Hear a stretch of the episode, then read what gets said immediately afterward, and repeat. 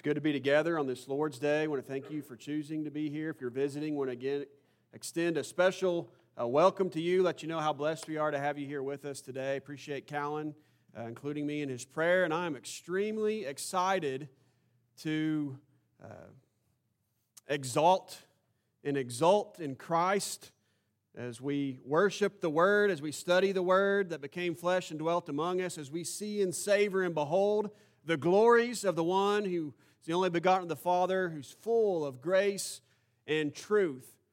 And there's perhaps no other passage more appropriate to help us do that this morning than the one we've selected to study from Colossians chapter 1.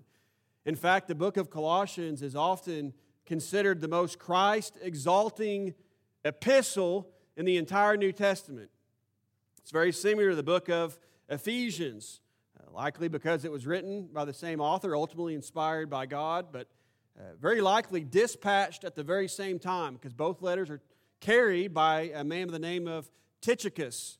And so, the context or the circumstance of the, the, the place of the writing, Paul's in prison in Rome, and a man by the name of Epaphras has visited from Colossian. Likely, uh, Epaphras was uh, the one or very heavily involved in starting the church at Colossae, and he goes to Rome and he uh, gives a report on what's going on at Colossae. There are good things to report, there are bad things to report. And it seems evident that the church of Colossae was being threatened by those who were teaching that Christ was not enough. Because this entire epistle emphasizes the supremacy and the sufficiency of Jesus Christ. False teachers aren't teaching good news, aren't teaching gospel, they're teaching fake news. They're teaching false doctrine about who Jesus Christ is. They're teaching that Jesus isn't God, therefore, He's not supreme and not sufficient for salvation. That in addition to Christ, you need to worship angels or have special visions or knowledge or revelations beyond what you can know and what you can find in Christ. And so we see the key, key words uh, knowledge, wisdom, understanding. Paul's confronting the doctrines and teachings that would become known as Gnosticism. And we've studied Gnosticism previously in our series on First John. So much of the context of John's writing there is dealing with Gnosticism. From the Greek gnosis, knowledge, they were claiming a superior knowledge that you had to be initiated into.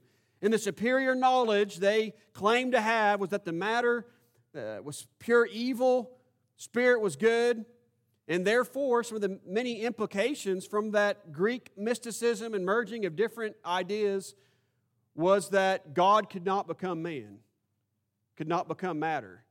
They denied the deity and the humanity of Christ. They denied that Jesus was Christ and that Christ was Jesus. And so, the ultimate thesis of this book is if you have Christ, you have everything you need. Not Christ plus Christ, period. Christ plus nothing equals everything. You don't need anything beyond or in addition to Christ to be complete, to be perfect. All the riches of the full assurance of understanding, not some, all the riches are in Christ. All the fullness of the Godhead dwells in Christ, not some, all. He is the head of everything. All the growth and nourishment is Christ. Our life, our hope, is Christ. Our knowledge and wisdom is Christ. All growth and perfection and maturation is Christ. All the fullness of God is Christ. Paul's prayed for them in chapter 1. We studied that last time as we've been studying the prayers of Paul, and I got stuck.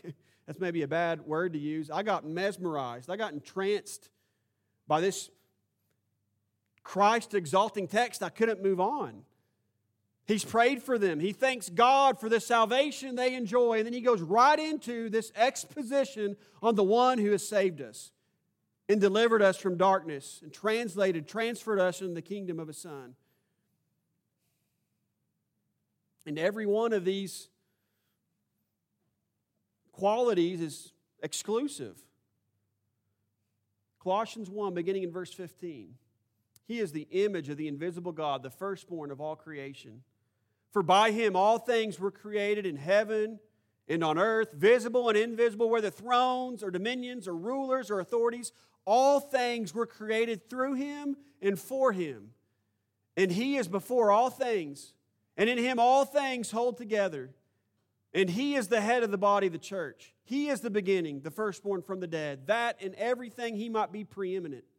For in him all the fullness of God was pleased to dwell, and through him to reconcile to himself all things, whether on earth or in heaven, making peace by the blood of his cross.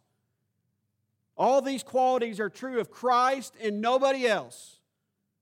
And the summation is verse 18. The heart of this text, of this book, is that in all things Christ is preeminent. He's first place. No one else is the image of the invisible God. No one else is the firstborn of all creation, the firstborn from the dead. No one else is the creator of all things in heaven and earth, visible and invisible. No one else created and is above all thrones and powers and authorities. No one else is before all things. No one else sustains all things. No one else is the head of the body, his church. No one else is the fullness of God. These qualities are absolutely exclusive and emphasize Jesus is infinitely and utterly unique. He is infinitely and utterly supreme and sufficient. This is one of the most majestic descriptions and exaltations of Christ in the entire Bible. It's somewhat of a poem exalting Christ. It's worth memorizing, it's worth meditating upon. And again, Paul's prayer for the Colossians and for us leads into this poem. Paul prays that we would be strengthened with all power according to his glorious might for all endurance and patience with joy. But how in the world can we be grateful and joyful in the face of adversity, in the face of having to, the prospect of patiently enduring? Because God the Father has qualified us, has given us an inheritance. He's delivered us from darkness, He's transferred us in the kingdom of His Son, He has redeemed us, He has forgiven us. That's how. We have an inheritance in the eternal kingdom of God, an eternal light, not outer darkness, in a place where night will be no more, where there will be no need of sun and moon and stars, for the glory of God gives its light. The light is the Lamb. We can endure with joyful and grateful hearts anything and everything that comes our way that stands before us because He has qualified us to an eternity in light, not darkness. That's how. That's why. And He's done that by paying our redemption, by giving us complete forgiveness through the blood of His Son. Paul knows that our patient, joyful, thankful endurance is predicated upon the greatness of Christ the supremacy and the sufficiency of Christ, if we have faith in the supremacy and the sufficiency of Christ, we will endure with joy and gratitude. And so, if your faith wavers, if your heart becomes cold or discouraged, meditate on, focus on the glories of Christ. That's the antidote. That's the solution he gives. It's like he's saying after verses 12 through 14 do you, do you realize who did this for you? The one who gives us this great deliverance, who has delivered us from darkness and transferred us into the kingdom of light, is preeminent. He's able. He is more than able. That's the immediate goal of this passage to show that in everything, Christ is supreme, Christ is sufficient, Christ is preeminent. He is supreme, He is preeminent over all creation. He is the image of the invisible God. God is a spirit. No man can see God and live. Jesus is God, and He puts God on display in a visible way. He made God visible, He made God manifested through the incarnation. So look at His life, look at His attitudes, His actions, the way He treated people, His view on life and death, in religion, in salvation, in children, in marriage, in family, etc., etc., etc. And you see how God views those things. Philip asked Jesus in John 14, Show us the Father, and it sufficeth us. And Jesus said, Have, you, have I been so long with you, Philip, and you asked to see the Father? Whoever has seen the Son has seen the Father. He puts God on display in a visible way. Notice the prepositions by Him, through Him, for Him. Notice the alls all creation, all things, all things, all things, all things, all the fullness, all things. He is supreme over everything. What's not included in that? Supreme over the galaxies, over the entire universe. The earth orbits on the sun some 93 million miles from the sun. The sun is so large that over 1 million earths could fit inside of it, yet the sun is just a moderately sized star. The largest star could hold 1 billion suns and 3 quadrillion earths. That's how big it is. Think about our Milky Way galaxy, just our galaxy. Estimated to be 100,000 light years in diameter. That's traveling at the speed of light, how long it would take to travel across it. Yet it's just a moderately sized galaxy in a universe containing, again, an estimated, we don't know, it's bigger than we can even fathom. Two trillion galaxies. Some estimate the universe is 93 billion light years in diameter. To illustrate how big our universe is, think about uh, it in, in relation to our solar system, just our solar system. Suppose this quarter represents our solar system, and specks of dust on this quarter represents the planets.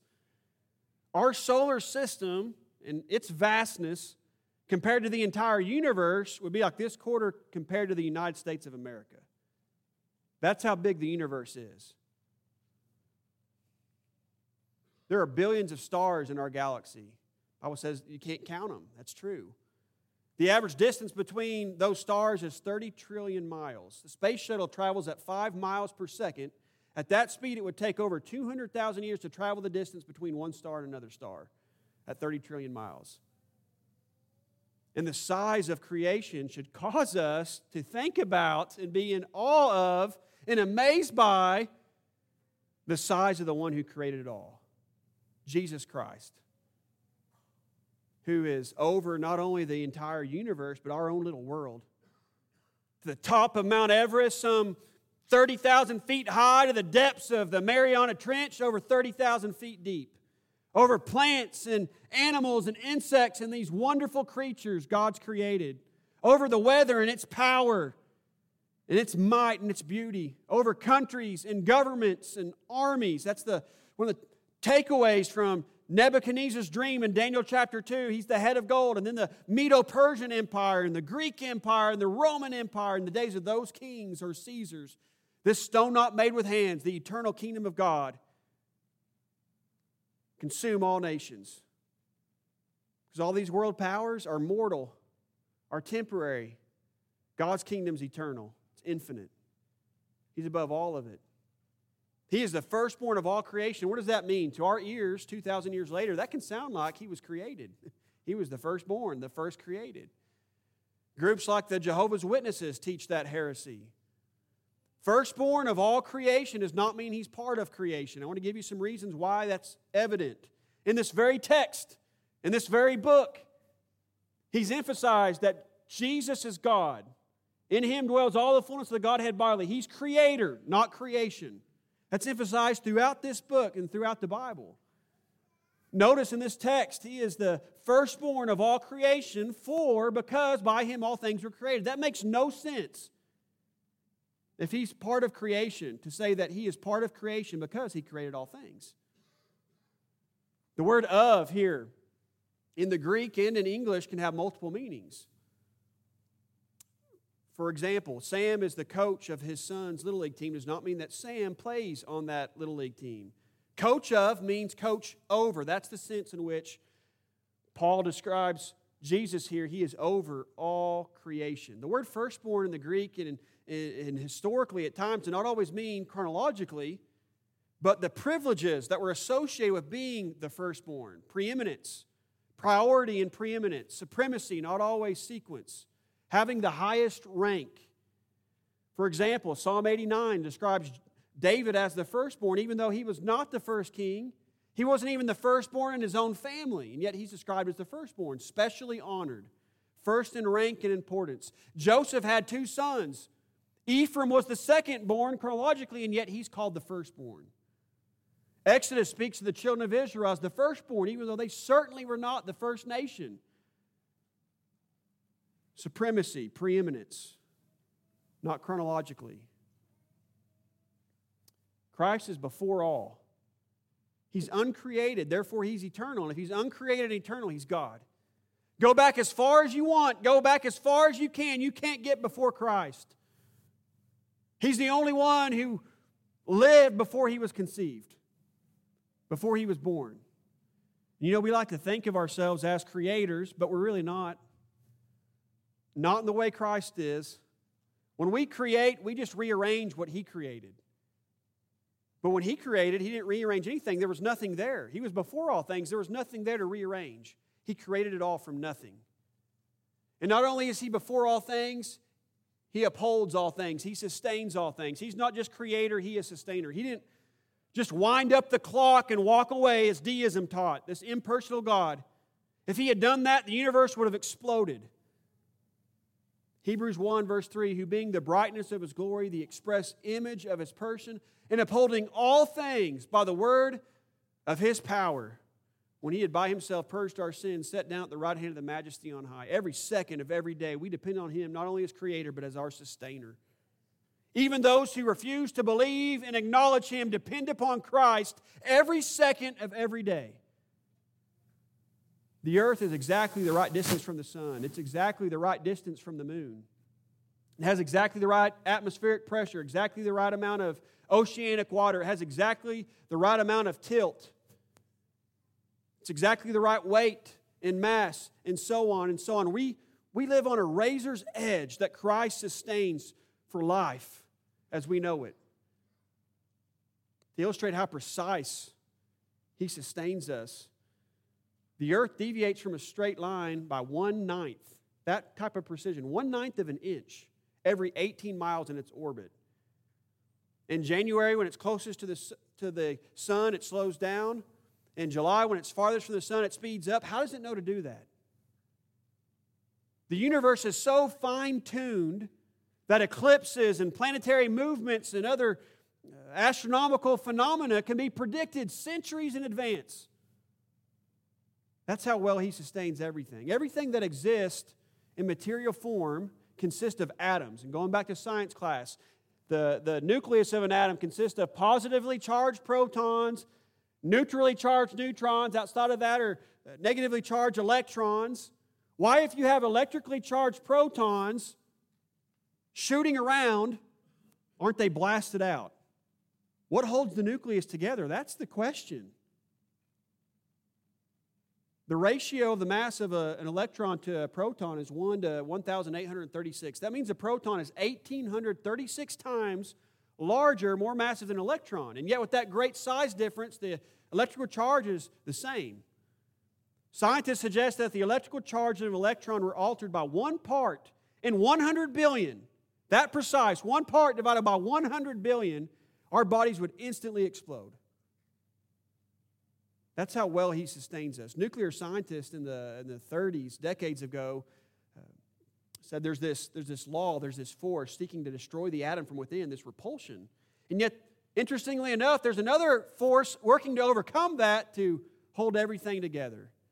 They often refer to it as nuclear glue or Colossus. They were close, Colossians 1:17. In him all things hold together. And so when you get down to the most basic part of life as we know it of science, there's a problem because you have two laws, two conflicting laws present in the atom. One law trying to destroy it, the other law overriding it to hold everything together. And the reason mountains and oceans and plants and planets and humans continue to exist and don't fly apart is because Christ is holding it all together. The chair you're sitting on, the clothes you're wearing, the body you're possessing, the food you eat, the air you breathe. These laws of nature aren't really laws of nature. Nature just describes what we observe, what we see. They don't describe the force behind it. The force behind it is God, our Lord and Savior, Jesus Christ. And that's why the heavens, the creation declares the glory of God. And so there's this temptation, I think, as we live in an age of science the fundamental sin from the very beginning has always been this tendency to worship what was created, the creature, rather than the creator. Romans chapter 1. The fundamental sin is idolatry. To worship the people, places, and things that have been created instead of worshiping the one who created them. He's supreme over creation, He's also supreme over all authority. Again, the relevance of this text, of this book. We live in an age of no authority, a generation denying absolutes. Nothing is sacred anymore. Man is his own authority, man is his own God. Jesus is just another guru or liar or lunatic, not Lord. His word is not absolute. In an age like this, with no absolutes, we really need to define and appreciate who Jesus Christ is. Colossians does that. He is the head of all rule and authority over all dominion, all thrones, all rulers, all authorities. All things are created through him and for him. He has absolute authority because he is the absolute truth. He is the head over all authorities. He created them to make his glories known. And notice it doesn't say he created them evil. Certainly there are evil powers and good powers. The Bible talks about he created them good, they rebelled. Sounds familiar. The angels who did not keep their proper domain but left their own abode. And the head over all of it, the head over all authority, is the head of the church. This is the one who fills us, and oh, how full we are. If the Roman Empire looks big to you, Colossians, if the enemies of Christ look big to you, Christians, Christ is bigger. The one who created them is bigger. When we feel insecure and insignificant and threatened and small and vulnerable and weak, Christ is still in control. And these truths make it abundantly clear Christ is the only one worthy of our worship. He disarmed, he created all authorities, and he disarmed the rulers and authorities and put them to an open shame by triumphing over them in him. By his cross, Christ rules over them as the one who stripped them. He stripped those who stripped him at the cross. Exhaust all your ammunition on Christ, and he will disarm you in the process. You're kicking against the pricks, Paul found out. Who are you, Lord? He found out who the Lord is. Over the worldly rulers and authorities that stripped Jesus, Pilate and Caiaphas and the Sanhedrin. Over the evil authorities, often seems to be referring to the, the cosmic powers, the spiritual forces of evil in the heavenly places the demonic powers that drove Pilate and the Jews to execute Jesus, how did he strip them? How did he disarm them and triumph over them? By taking away the one damning weapon Satan had against God's people sin. Revelation 12, verse 10 And I heard a loud voice in heaven saying, Now the salvation, the power, and the kingdom of our God and the authority of his Christ have come, for the accuser of our brothers has been thrown down, who accuses them day and night before our God. Christ's blood cleanses and forgives us of all unrighteousness, all sin, 1 John 1. And the result is God's enemies, Satan and his minions, have no ground, no basis to accuse us anymore. Romans 8. There is therefore now no condemnation of those who are in Christ. And the controversy is the question in Romans how can God be just and the justifier of evil, wicked people like you and me? How is that just? How can God overlook sin? How can it go unpunished? The answer is it wasn't. It wasn't overlooked. He condemned our sin in his flesh. And he goes on to say, What then shall we say to these things? If God is for us, who can be against us? He who did not spare his own son, but delivered him up for us all, how shall he not with him also freely give us all things? Take heart. Find comfort and confidence and courage. Who shall bring a charge against God's elect because there's nothing to charge me with? It is God who justifies. Who is he who condemns? Because there's nothing to condemn me with? Because Christ died, rose, is seated at God's right hand, and makes intercession for us. That's why. There's no condemnation of those who are in Christ. He disarmed it, He disarmed Satan. Because of His work on the cross, we've been delivered not only from the dominion of sin, but sinning. The bondage not only of sin, but sinning, which is the worst bondage of all. 1 John 3, verse 8 the reason the Son of God appeared, the reason for the incarnation was to destroy the works of the devil. And the works of the devil tempt us into sinning. Sinning. 1 Peter 2 24, he himself bore our sins in his body on the tree, that, here's the reason, we might die to sin and live to righteousness by his wounds ye have been healed. He's also disarmed and stripped the power of Satan and the authorities to, to use the fear of death against us. Hebrews 2 14 and 15. And as much then as the children have partaken of the flesh and blood, he himself likewise shared in the same, that through death he might destroy him who had the power of death, that is, the devil, and release those who through fear of death were all their lifetime subject to bondage. 1 Corinthians 15, this wonderful chapter on the resurrection of Christ and all that it means to us.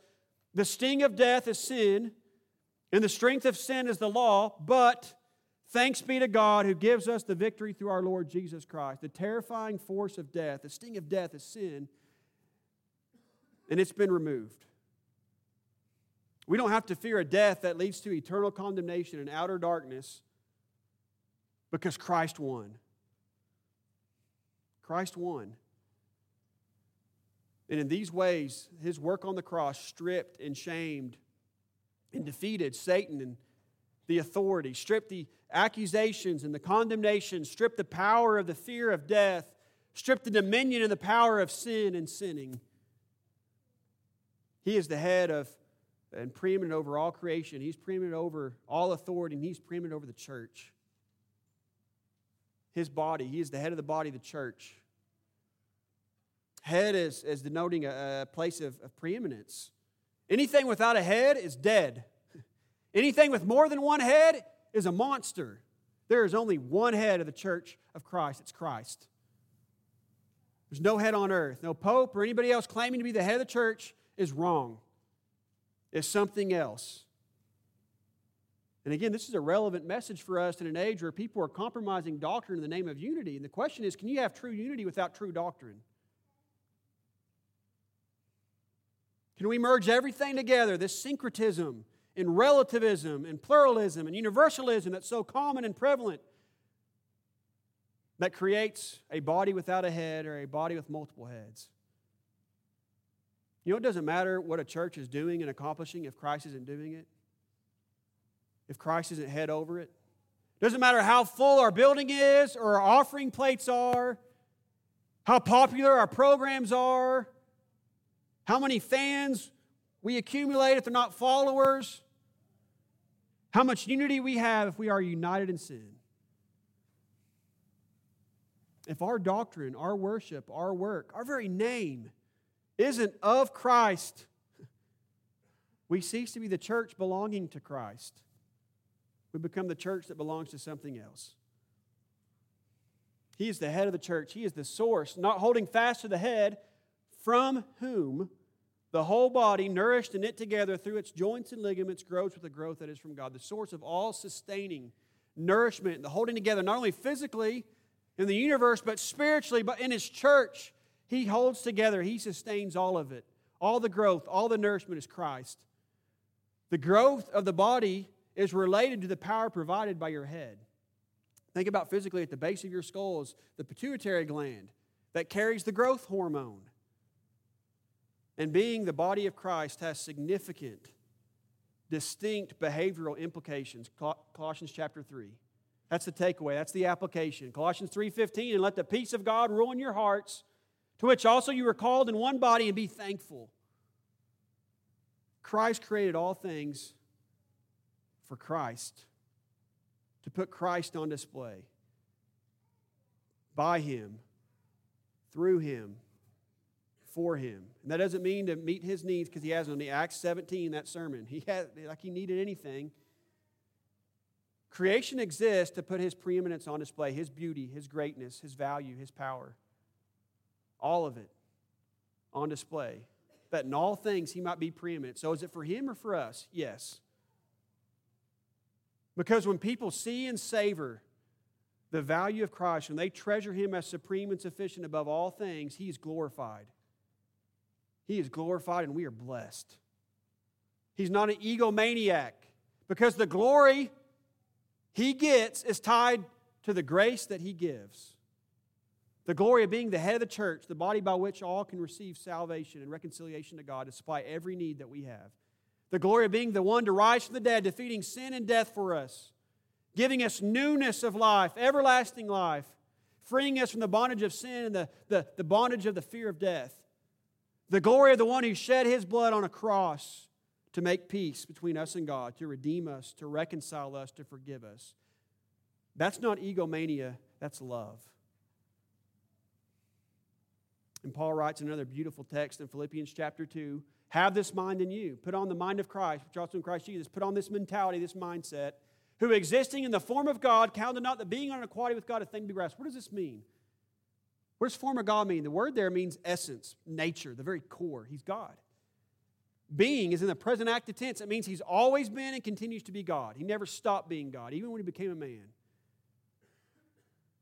And in all of that greatness, all of that beauty, all of that power, all of that preeminence, what did he do with it? He emptied himself. He emptied himself. How does form of God relate to equality with God and thing to be grasped? Is he reaching for something he doesn't have because he's not God? Or not holding on too tight to something he's always had? The very next word, emptied himself, one word in the Greek, gives us the answer. You don't empty yourself of something you don't have. He didn't hold on too tightly to the privileges he has and always has as God. He emptied himself of what stood between him and the cross. That's the message. He let go of power and position and privilege and prestige to position himself with us and becoming a man, embracing vulnerability and humility the decision wasn't to empty himself of deity or to stop being divine. The decision was an incarnation of what it really means to be great, of what it really means to be God. Wherefore, therefore, the result, God has highly exalted him, given him a name above all names, that at the name of Jesus every knee shall bow, things on in heaven or on earth or under the earth, that eventually, ultimately, every tongue will confess that Jesus Christ is Lord, the glory of God the Father. You know, we admire Christ for his transcendence. We're in awe of his preeminence, which is it's mixed with humility and submission. Paul used one word in Philippians 2 to describe his life, to sum up his life from the incarnation to the crucifixion, obedient. Obedient. Justice with mercy and grace. Majesty with meekness. He stumped the scribes and the Pharisees with his transcendent knowledge and wisdom, and yet he was humble enough to be loved by the simple, to be loved by children. He could calm the storm and walk on water, yet he didn't call down fire and lightning from heaven when they mocked him and scourged him and, and, and said, Come down from the cross. We are weary and heavy laden, and he is meek and lowly to help us and serve us and wash our feet because he is a lion like lamb. A lion is admired for its imperial majesty, for its strength and appearance, a lamb for its meekness and its gentleness. We love him because he is the Lamb of God that takes away the sins of the world. And we respect and reverence him for his preeminence, his greatness as the Lion of Judah. The brilliance of his glory is amplified as the lion and lamb come together to show and display and manifest all types of unique and diverse excellencies in Christ. To reconcile us to himself. Notice, uh, reconciliation means to bring something that's separated back together. Reconcile us to what? Not the fallen creation. That's not the gift. The creation, the gift that we get, what he reconciles us to is himself. That's what we need. That's what he restores us to. That's our ultimate satisfaction we find in Christ. In Christ, we enjoy all the fullness of God that's contained within his body. We get a taste and we experience the fullness of God in Christ. All that makes God supremely happy and satisfied is in Christ, in Christ alone. And He made peace between us and God by the blood of His cross. Colossians 1 21, and you who once were alienated and hostile in mind, doing evil deeds, that's why we needed reconciliation because we rebelled and we dishonored the one we were created, like all of creation, to glorify and put on display. And he made peace through the body of his flesh, dealing with that Gnostic heresy by his death in order to present you holy and blameless and above reproach. He made peace not by killing his enemies. That's what he, he had every right to do that. That's one way to make peace, but by killing himself. But for dying, by dying for us. He is the firstborn from the dead. And that's not because he was the first to be raised chronologically, because his resurrection is preeminent. He was the only one to be raised, never to die again, immortal body. He is supreme over death. He is supreme because he rose from the dead, conquering sin and death for us. He lives and he reigns. He is not a dead hero. He lives and he reigns at God's right hand, living to make intercession. And he is the one by which all will rise on the last day. He is the premier one because he is the image of the invisible God. He is the premier one because he created all things, including all authorities, visible and invisible. He is the premier one because he is eternal. He is before all things, and in him all things consist, are sustained. He is the premier one because he created, he is the source, he is the head of the church. He is the premier one because he rose from the dead, defeating sin and death for us, providing what no one else could complete forgiveness, complete atonement, complete salvation and satisfaction in Christ. And we are in a safe place in the kingdom of God in the body of Christ because of how great, how preeminent, how supreme our head is, our Savior is. And as we offer an invitation this morning, if you need to put Christ first, we'd encourage you to do that. Make him the King of Kings and Lord of Lords. Become a Christian. Colossians 2, be buried with him in baptism. Have faith in the powerful working of God who raised him from the dead to raise you in newness of life. Maybe you're here as a Christian, you need to renew that commitment. To put Christ first above everything and everyone else. You know, I think sometimes the problem is not that Christ is insignificant in our life. Now, I think certainly there are times in our life that that's the case. We think about all the antonyms to preeminent, minor, secondary, subordinate to our wishes, our desires, and our time, our talent, our treasure, and how we spend those things, our budgets, our schedules. Sometimes he's insignificant. I think sometimes in those things, in our worship, our work, our doctrine, our activity, the problem is not that he's insignificant. We come to church. The problem is he's prominent, but he's not preeminent. And there's a significant difference. And so the takeaway for us is we take stock of the past years, we balance the budget, we make plans and goals for the next year. Is Christ prominent or is Christ preeminent in your life? And if you need to make him preeminent this morning, do you have enough faith to respond to his invitation? Will you come as we stand and sing?